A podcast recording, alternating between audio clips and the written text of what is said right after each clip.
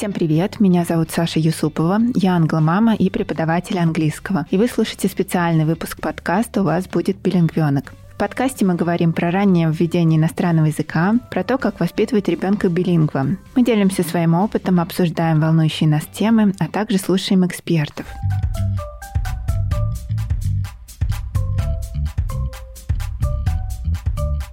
Друзья, начать сегодняшний выпуск я хочу с важного сообщения. У одного чудесного билингвёнка по имени Тея случилась беда, и я не могу пройти мимо. Теи поставили диагноз лимфома Беркита. Это тяжелая болезнь, на лечение которой необходима огромная сумма денег, которой нет у родителей девочки. Всю информацию о том, как можно помочь, я оставлю в описании к выпуску. Спасибо, что прослушали это сообщение. Давайте слушать выпуск.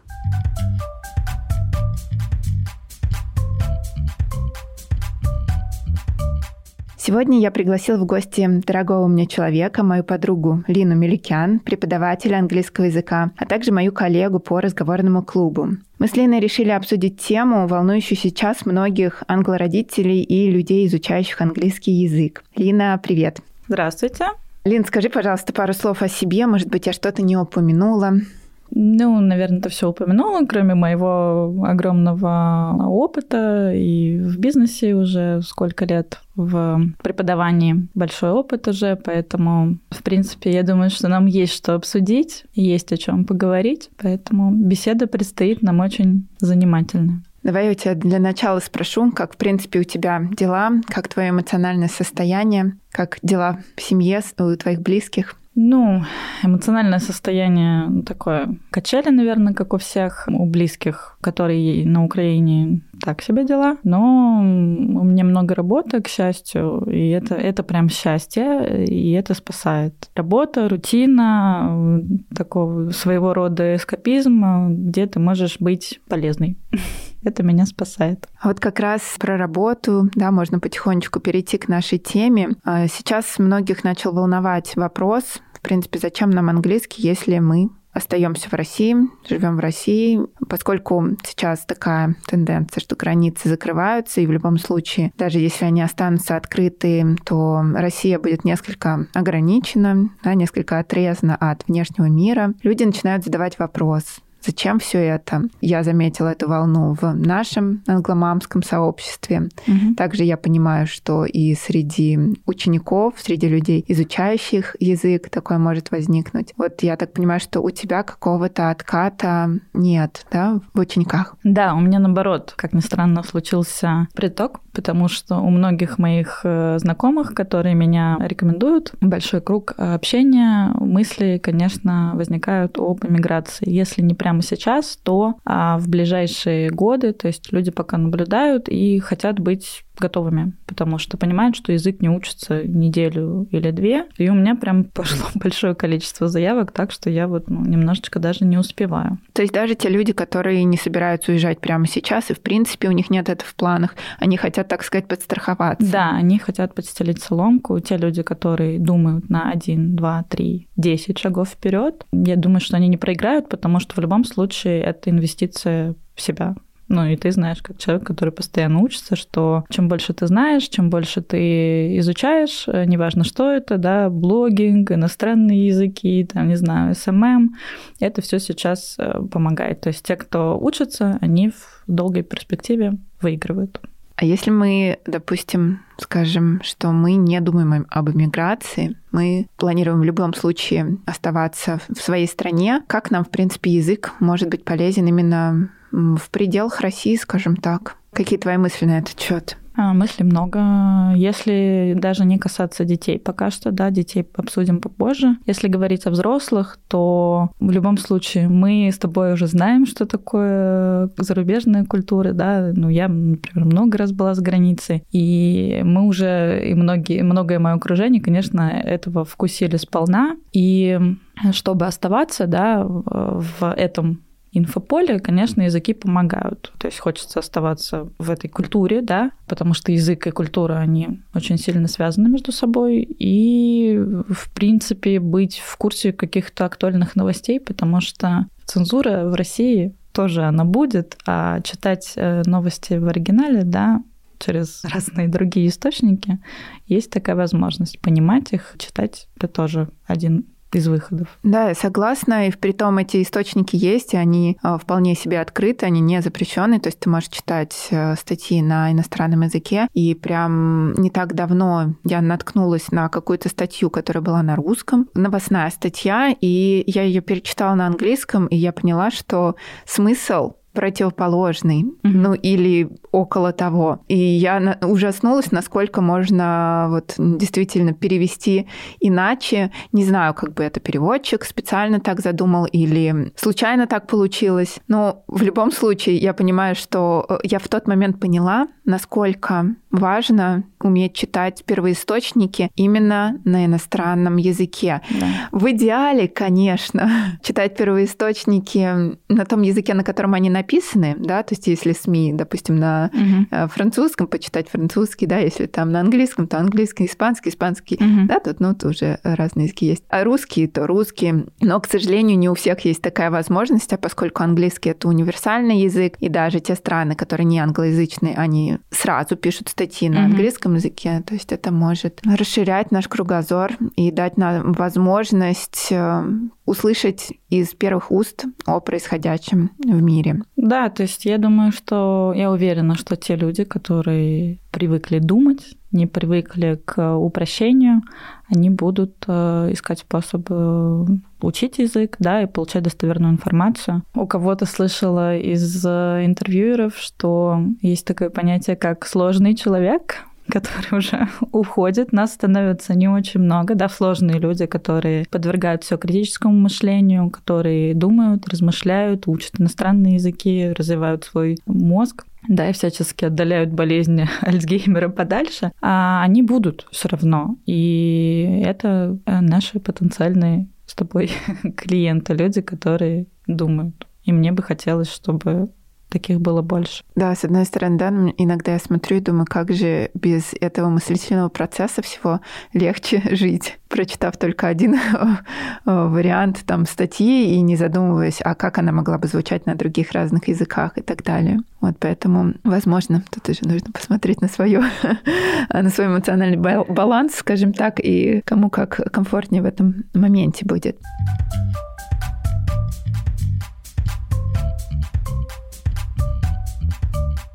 Друзья, сегодня хочу с вами поделиться ценной находкой для современных мам – подкастом «Мамский чат». Подкаст, где трое молодых мам проходят все трудности и радости материнства в прямом эфире. Что такое роды на самом деле? Как наладить грудное вскармливание и справиться с первым лактостазом? Как ухаживать за малышом? На эти и многие другие вопросы девочки отвечают в подкасте и делятся своим личным опытом. Слушая подкаст, чувствуешь себя в кругу подруг, немного расслабляешься и понимаешь, что в мире есть еще как минимум трое мам, которые поймут и поддержат тебя на этом нелегком, но прекрасном пути материнства. Ссылка на подкаст «Мамский чат» будет в описании к этому выпуску.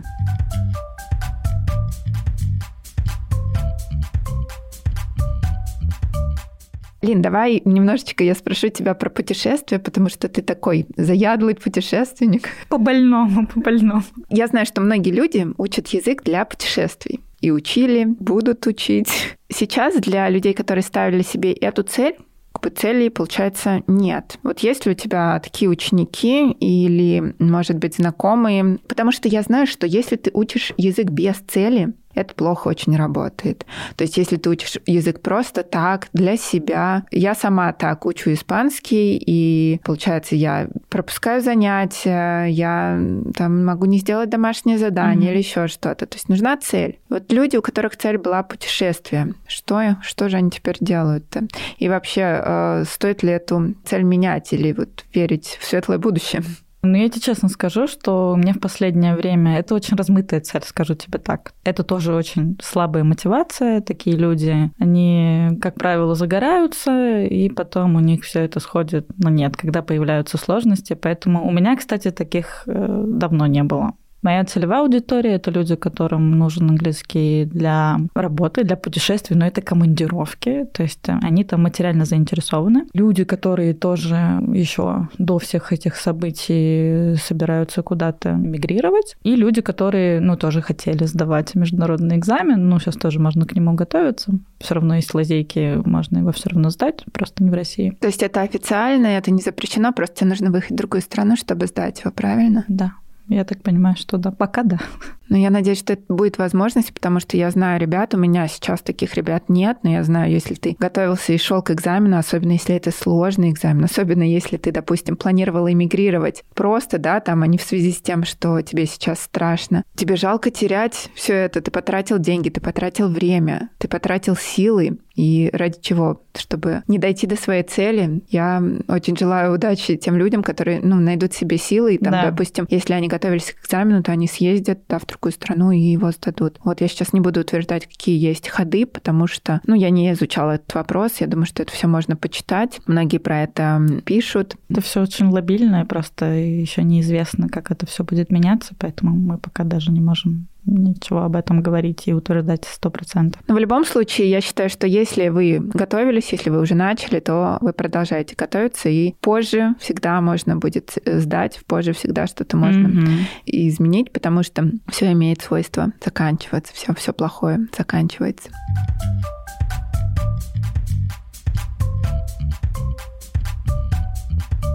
Ты упомянула еще такой момент, как здоровье. Ты говоришь, что мы, те, кто учат языки, те, кто развиваются в этом формате, получается, мы отодвигаем, так сказать, болезни Альцгеймера и прочие болезни, связанные с мыслительной деятельностью, с памятью и так далее. Я бы здесь хотела тоже рассказать про билингвизм, насколько это полезно, в принципе, для развития мозга. То есть сейчас многие мамы начали, англомамы, англородители начали задаваться вопросом, а зачем же теперь все это? То есть я учил ребенку языку, понадобится ли он ему теперь когда-либо? Я столько сил вкладываю, может быть, не стоит, может быть, перейти на русский и прикрыть всю эту лавочку. Я очень понимаю таких родителей, потому что билингвизм искусственный, он дается очень сложно, он дается потом и кровью. И это огромный дистанции марафон. Но здесь нужно видеть, что не только те аспекты, которые мы планировали изначально, заполняются. Здесь еще и что касается ментального здоровья ребенка, что касается его развития, это все влияет очень-очень положительно. Научно доказано, что дети, которые изучают два языка, не изучают, а говорят, билингвы. Они в других сферах жизни показывают себя на более высоком уровне. То есть они преуспевают в других науках, независимо от того, лингвистические они или нет. Поэтому я думаю, что всю англомамскую, англородительскую историю нужно тоже рассмотреть с этой точки зрения, что мы даем ребенку развитие. Язык как развитие, в данной ситуации можно рассмотреть. И я не побоюсь этого слова сказать, уверена, что все временно и границы будут открыты, и ребенок, конечно же, сможет выехать. Да, конечно. Я вообще не очень понимаю волнение таких родителей, тем более, которые уже начали и вложили столько усилий в своего ребенка. У вас же еще очень маленькие дети. Вы вкладываете в их развитие. В любом случае, это аукнется чем-то очень приятным, то есть лишать своего ребенка возможностей в будущем, когда вы уже решили ему эти возможности дать, это будет не очень стратегически верный шаг, мне кажется. Я понимаю, что это как какие-то такие панические мысли, которые меня тоже вначале посетили, что кому теперь нужен язык, это нормальные мысли первые, Потерять работу тоже страшно. Страшно. И я понимаю этих мам, но в случае, особенно с детьми, которым 3-5, у них еще вся жизнь впереди. Я думаю, здесь еще такой психологический аспект есть. Билингвизм — это сложно. Мы тут все капец как напрягаемся. Для кого-то, возможно, это повод перестать этим заниматься. И тут, может быть, это действительно такая сложная ситуация, она поможет вам определиться, действительно ли это ваше. Не переступаете ли вы через себя настолько, что, то есть вы в любой момент готовы бросить и так далее. Здесь нужно посмотреть на себя, на свои желания, потому что я считаю, что желание родителей, оно стоит впереди желания ребенка, впереди даже, я бы сказала, успехов ребенка. То есть я не считаю, что родитель себя должен максимально перенапрягать, чтобы максимально дать ребенку. Все должно быть более-менее в балансе. Если вам не нравится заниматься всей этой билингвальной историей, возможно, это просто не ваш. То есть дать ребенку язык можно и другими способами. Да, мы говорим о том, как билингвизм — это круто, как ввести язык естественный, как потом это поможет ему в будущем. В принципе, можно посмотреть на ситуацию, как мы выучили язык, но поднапряглись на несколько сильнее. Но, тем не менее, выучили, и, допустим, у меня родители, никто не знает никакой язык. А я, в принципе, его выучила на хорошем уровне и продолжаю над ним работать. Да, мне жалко, что мне не ввели его рано, и, возможно, я его не чувствую так, как чувствовал бы его билингвальный ребенок, но все равно все, в принципе, получилось. Я дошла до какой-то своей точки, неконечной. Язык выучить невозможно. Все время он развивается, и все время тебе приходится что-то доучивать. Но, тем не менее, мои родители никак не напрягались в этом вопросе, и я говорю на двух языках также.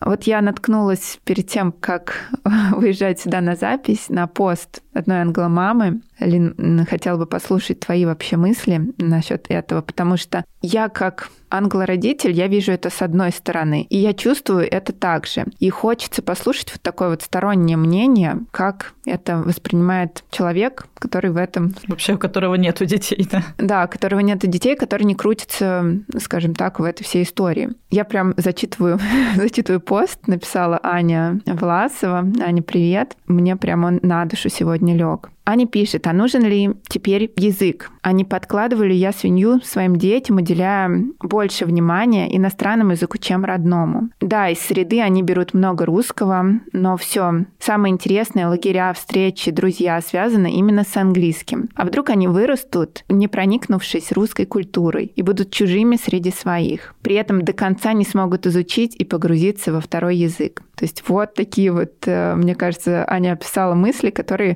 преследуют нас, как родителей двуязычных детей, искусственных билингвов. Ну, во-первых, да, не подкладываем ли мы свинью своим детям, уделяя больше внимания иностранному языку, чем родному? Ну, я считаю, что нет. Я не знаю, я в этом во всем не варюсь, но если бы мои родители когда-то уделяли бы языку столько же внимания, сколько, допустим, ты сейчас или там другие англомамы, ну, я была бы, честно, счастлива, потому что я уверена, что со среды я взяла бы очень много, ну, и потом я знаю, что ты уделяешь русскому языку много, и я сама Роме дарила кучу книжек на русском языке, да, сказки, вот этот фольклор, я думаю, что мы недооцениваем детей, мы недооцениваем все их способности, да, в этом возрасте, что они могут вот pick up все на свете. Тут, я думаю, речь еще про именно всякий фан на английском, то есть встречи. Я поняла, да. Вот. А на русском этого нет, потому что мы такие заточенные на английский, мы, в принципе, на русском это не устраиваем. Да? На русском устраивают это люди, которые живут за границей и в русском комьюнити.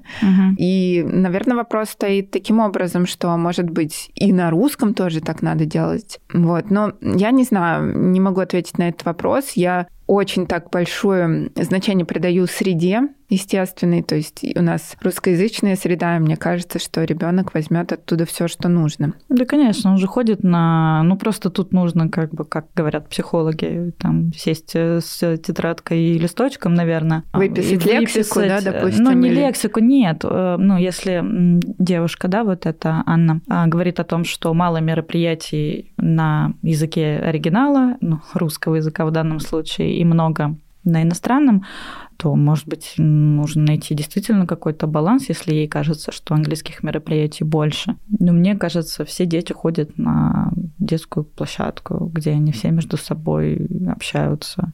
Дети, которые, не знаю, ходят в детский сад, они же там тоже по-русски общаются. А культура? Культура, ну вот...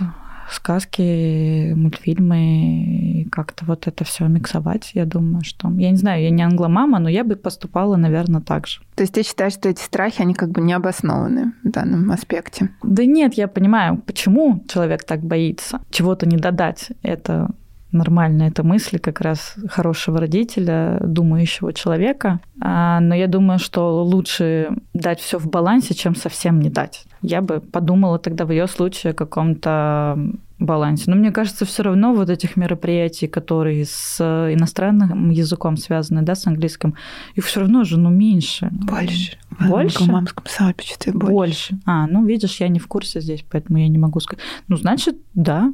Я бы тогда думала бы о балансе, потому что, ну, в таком случае, раз их больше, я просто не знала, то, да, наверное, такие страхи бы мне тоже приходили бы в голову.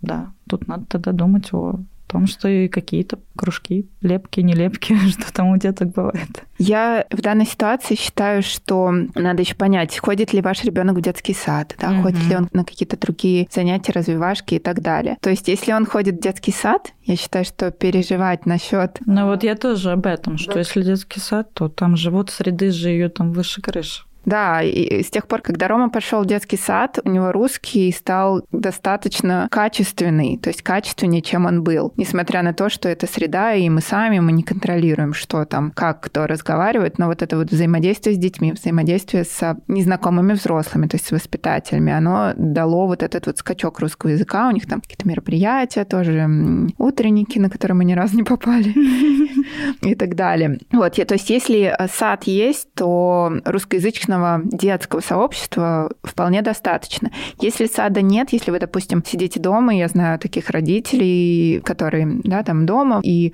вводят английский язык и ходят исключительно на англоязычные мероприятия, как встречи, так и какие-то перформансы, то в этом случае нужно задуматься и организовать какое-то русское сообщество тоже. Даже я бы не привязывалась ни к какой ситуации в мире. В этом плане. Я просто сторонник всегда того, чтобы все было в балансе. Я считаю, что русскую культуру ее нужно сохранять в своей стране, и если вы эмигрируете, то тоже эту русскую культуру нужно сохранять. Это очень сложно будет сделать в современных условиях для иммигрантов, которые сейчас переезжают, но это все нужно. Кстати, я еще вижу, что многие переживают, что они уезжают, и они без языка абсолютно. То есть нет никакого уровня, у детишек нет никакого уровня. Вот в данной ситуации я бы посоветовала обратить внимание на свой уровень языка и подтягивать именно свой уровень языка. Я сейчас говорю не про англородителей, а просто про семьи, допустим, которые эмигрируют. Потому что дети волшебным образом схватывают из среды моментально язык, не уча его никогда. Возможно, здесь будет им сложнее адаптироваться сразу, чем, например, искусственному билингу, который из России попадет там за границу. Но они выучивают язык по как бы взмаху волшебной палочки, не уча его совсем. Притом это происходит и после трех не поздно, и после трех мозг также работает, и у нас есть друзья, которые эмигрировали в другие страны уже достаточно давно, и дети-подростки не только схватывали язык, они еще избавлялись от акцента полностью, и взрослый мозг уже, конечно, не может догнать ребенка. За детей, за уровень языка детей я бы не волновалась при эмиграции, а вот уровень языка взрослого здесь это нужно подумать.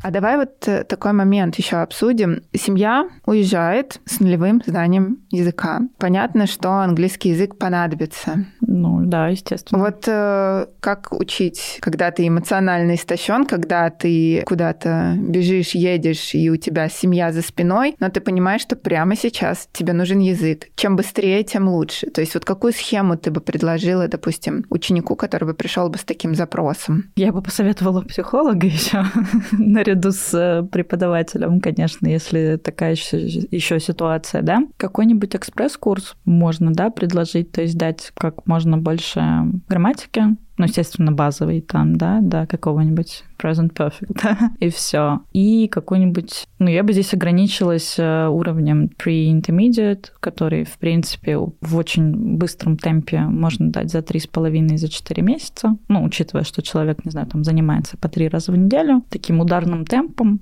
Это можно сделать, если человек задастся целью, то на самом деле ресурсы человека, когда ему что-то необходимо, они очень и очень такие серьезные, поэтому это все можно сделать, если задаться такой целью. Особенно если родителей двое, в паре это вообще прекрасно работает, они могут между собой тренироваться. У меня и до сих пор много таких учеников, которые вот муж и жена, а это как раз именно та ситуация, когда если они оба нулевые, то они оба могут начать учить, и это может даже сплотить пару в такой сложный момент. Да, я согласна, и при том, если вас двое, то детей можно делегировать во время выполнения там домашнего задания, какой-то учебы и так далее, передавать как бы с рук на руки. И еще тоже как мама билингвального ребенка, я хочу сказать, что можно у детей учиться языку, поскольку они схватывают все в разы быстрее, даже если они не учили до этого, то с детьми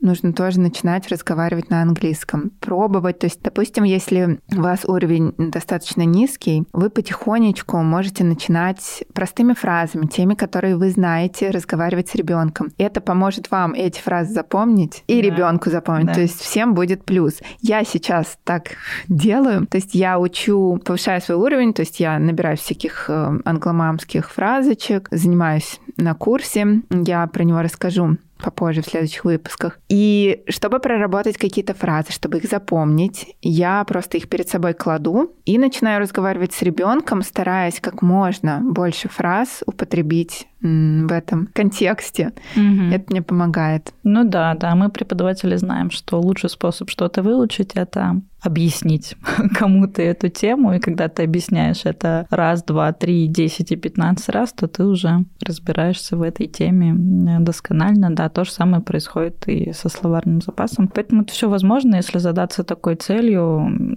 Тем более в такой ситуации люди очень сильно мотивированы, и они еще ответственны, да, если у них дети есть, как ты говоришь, да, еще и за ребенка и его словарный запас, которому будет легче, чем им.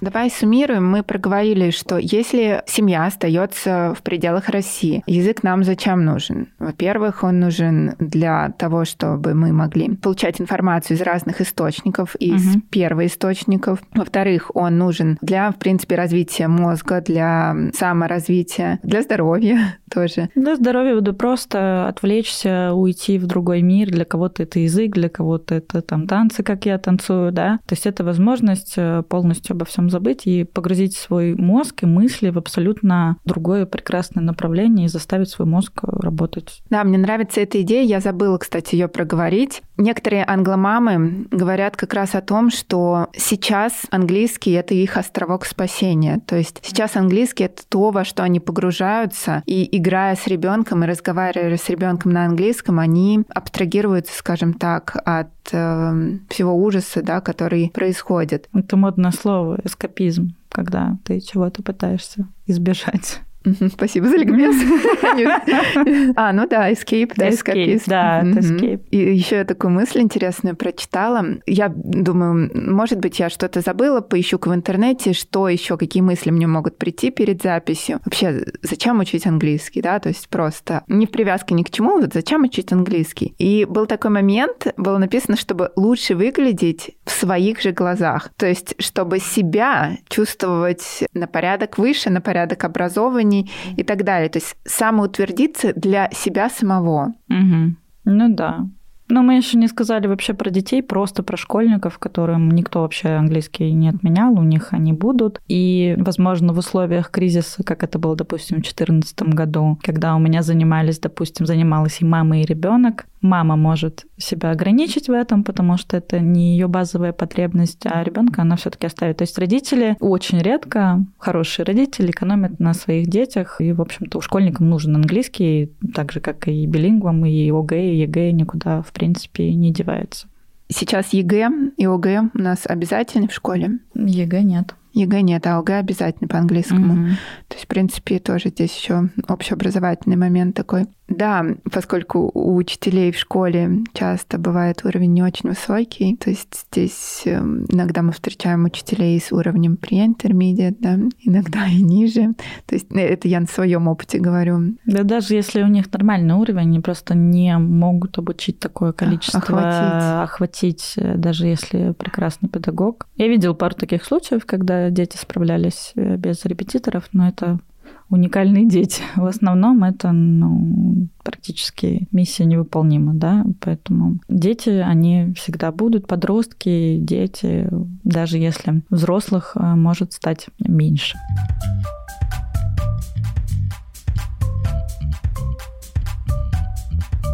Лин, я думаю, что мы все с тобой обсудили. Угу. Я тебя благодарю за разговор. Я очень рада была тебя видеть.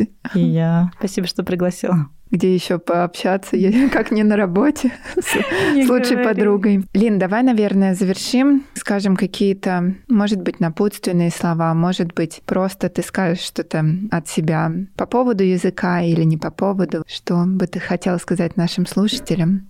Что я хочу сказать слушателям, что да, по поводу языка. Во-первых, не забывайте, что даже когда был СССР и вообще железный занавес, люди все равно учили языки, был факультет иностранных языков всю жизнь, да, и людям это всегда было интересно. Кстати, моя мама всю жизнь обожала иностранные языки, ей всегда это было интересно, не имея вообще ни малейшей возможности выехать за границу. А во-вторых, я желаю всем заниматься своим ментальным здоровьем, где язык, кстати, тоже помогает, и не поддаваться панике, заботиться о себе и о своих детях. Спасибо тебе за такие добрые слова. Я действительно надеюсь, что все хорошо, все плохое всегда заканчивается, и пусть английский в вашей жизни будет тем самым лучиком света, mm-hmm. тем островком спасения, mm-hmm.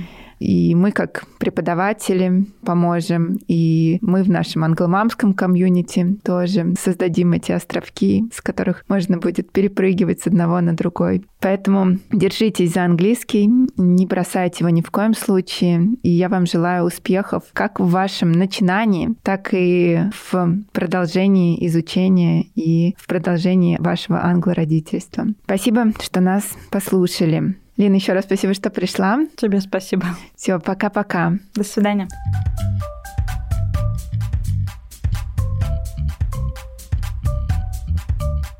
Подписывайтесь на мой подкаст на всех платформах Apple Podcasts, Castbox, Google Podcasts, Pocket Casts, Яндекс.Музыки и Spotify. Ставьте звезды подкасту в Apple и сердечки в Castbox и Яндекс.Музыке, а также оставляйте свои комментарии, чтобы как можно больше людей, интересующихся ранним введением языка, могли нас послушать. Подписывайтесь на меня в соцсетях, найти меня можно по нику alexa.teacher. Также подписывайтесь на Лину. Все ссылки я оставлю в описании к выпуску. Записаться ко мне на занятия по английскому или в онлайн-школу к моим преподавателям, а также в наш с Линой разговорный клуб можно, написав мне лично в Телеграме. Если вам понравился этот эпизод, вы можете поддержать подкаст донатом по ссылке в описании. Мы открыты к сотрудничеству. Если вы хотите стать партнерами подкаста, обязательно напишите мне. Всем спасибо, что были с нами, и до новых встреч!